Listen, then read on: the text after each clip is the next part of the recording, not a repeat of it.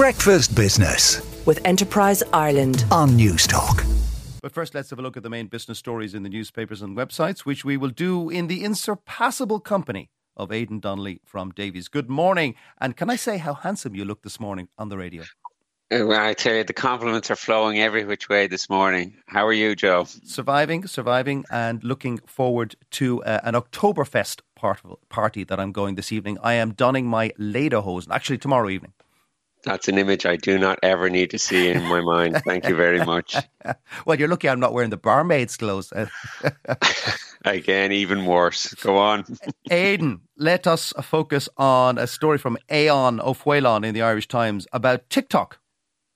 Yeah, this is this. I suppose ultimately we we've seen a whole raft of um, uh, fines being handed out by the Data Protection Commission in Ireland, and this is probably the first one now that we've seen getting a legal challenge. So TikTok have launched a High Court challenge aimed at basically quashing the three hundred forty-five million fine um, that was levied on them for failing to protect children's privacy uh, on social media. Now, it was it was the, the papers were only large yesterday. They're basically also th- saying that. Uh, well, they're, they're, their senior counsel is saying that they're going to challenge the constitutionality of the Data Protection Act, the twenty eighteen Data Protection Act. And really at, at, at um, the source of all of this is they're saying, look, we disagree with the decision um, and the level of the fine. He's saying the criticisms are focused on, on features and settings that were in place three years ago and that they've made changes well before the investigation began. So it's kind of way too far retrospective in terms of, of, of the fine. So it'll be very interesting uh, to see how this pans out. Yeah, it's interesting how TikTok are uh, genuinely growing in stature and confidence. They have taken over quite a bit of the space vacated or soon to be vacated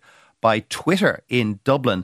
Um, so they are really a rapidly growing enterprise, and they decided, no, we're not going to accept this uh, fine uh, on the on the face of it, and they're going to dispute that. Of course, the Irish uh, Data Protection Commissioner uh, is very, very important because a lot of the big tech companies are based here. Now, let's move on to Derek Scally in the Irish Times, a story about Germany's economic woe.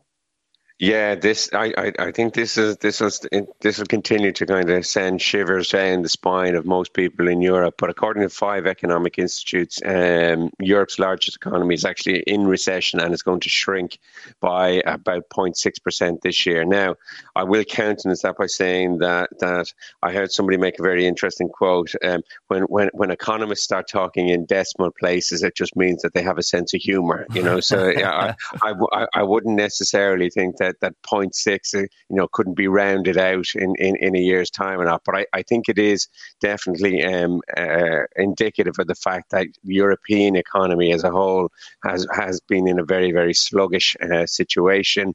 Um, we're, we've obviously seen significant difficulty coming through from um, the higher interest rates over the last year and a half as the E C B go to, to try to fight inflation.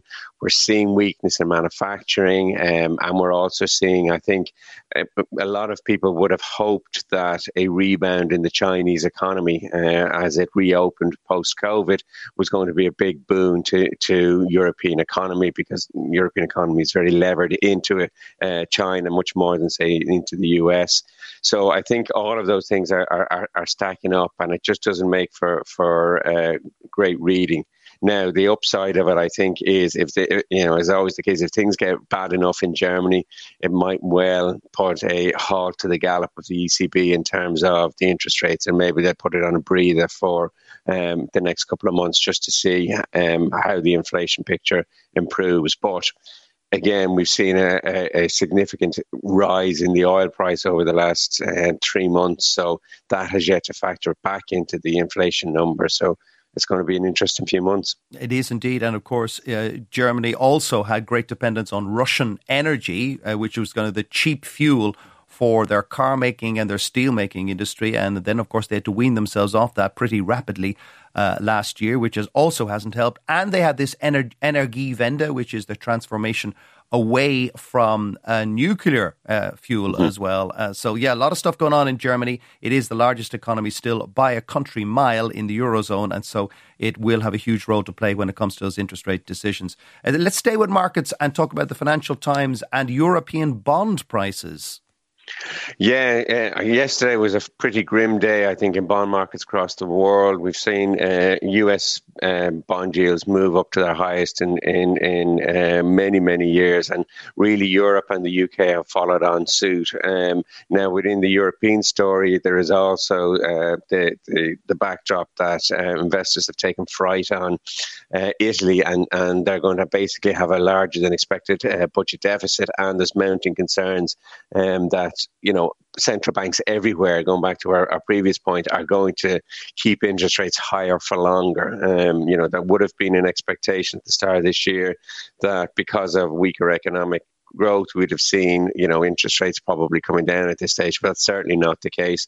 And with inflation staying where it is, you know, the mantra now coming from all the central banks is that there won't be interest rate cuts anytime soon, and, and they're going to stay higher for longer. And I think this is having an impact on longer dated in interest rates uh, because obviously they, they give an insight into not where rates necessarily are today, but where they will be down the line.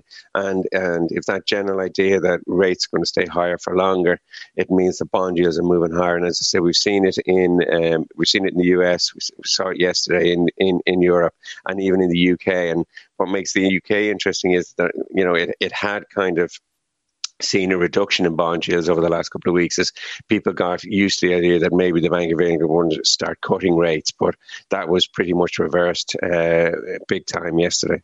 Yes, it's interesting because I had a quick look at the um, bond yields for Ireland and the spread, that is the gap between what we uh, pay to borrow money, in the, uh, the, the government pays to borrow money, and what the Germans do, or bunds, and the spread is zero point four one of a percent. Now, it used to be fifteen or even twenty percent at one point in the immediate aftermath of the bailout. So things have changed a bit there.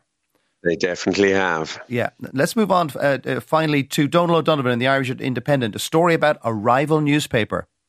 Yeah, I, I always wonder about uh, journalists when they have to write about compatriots in another uh, newspaper. But but uh, Donald's carrying the story that the Irish Times uh, is basically uh, it's the financial numbers coming out of the Irish Times, and they've they've swung to uh, a loss of four million in twenty twenty-two, um, and that was actually from a, a, a profit in in twenty twenty-one. Um, and I think the, the, the, there were several factors in there, but not surprisingly, obviously costs are going up. Newsprint costs went up, energy costs went up, labour went up last year, um, and, and they're chasing those costs. And, and they've also had a couple of one-off expenses on the accounts as well. But the upshot of all of this is that the, the Irish Times are now in negotiations with the um, with their staff about the pot- the potential for to reduce numbers. And really it comes on the back of the of, of the Irish Independent doing it, and, and obviously we, we've seen financial stresses at, at uh, R T É and, we, and ultimately what might happen there. But I think if there was one, you know, piece of good news ultimately in it, that the, in, in these numbers, is that the, the group did manage to, to report a rise in digital subscriptions of nearly ten percent uh, in, in the year. So the idea that newspapers are dead uh, might well be just put to the side for, for for a little while. It reminds me of the joke at the speech where the guy says, uh, rumours of the death of newspapers are uh, greatly exaggerated. I was only talking about this to my blacksmith the other day.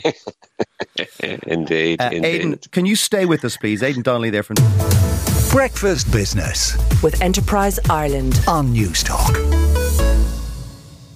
Davy's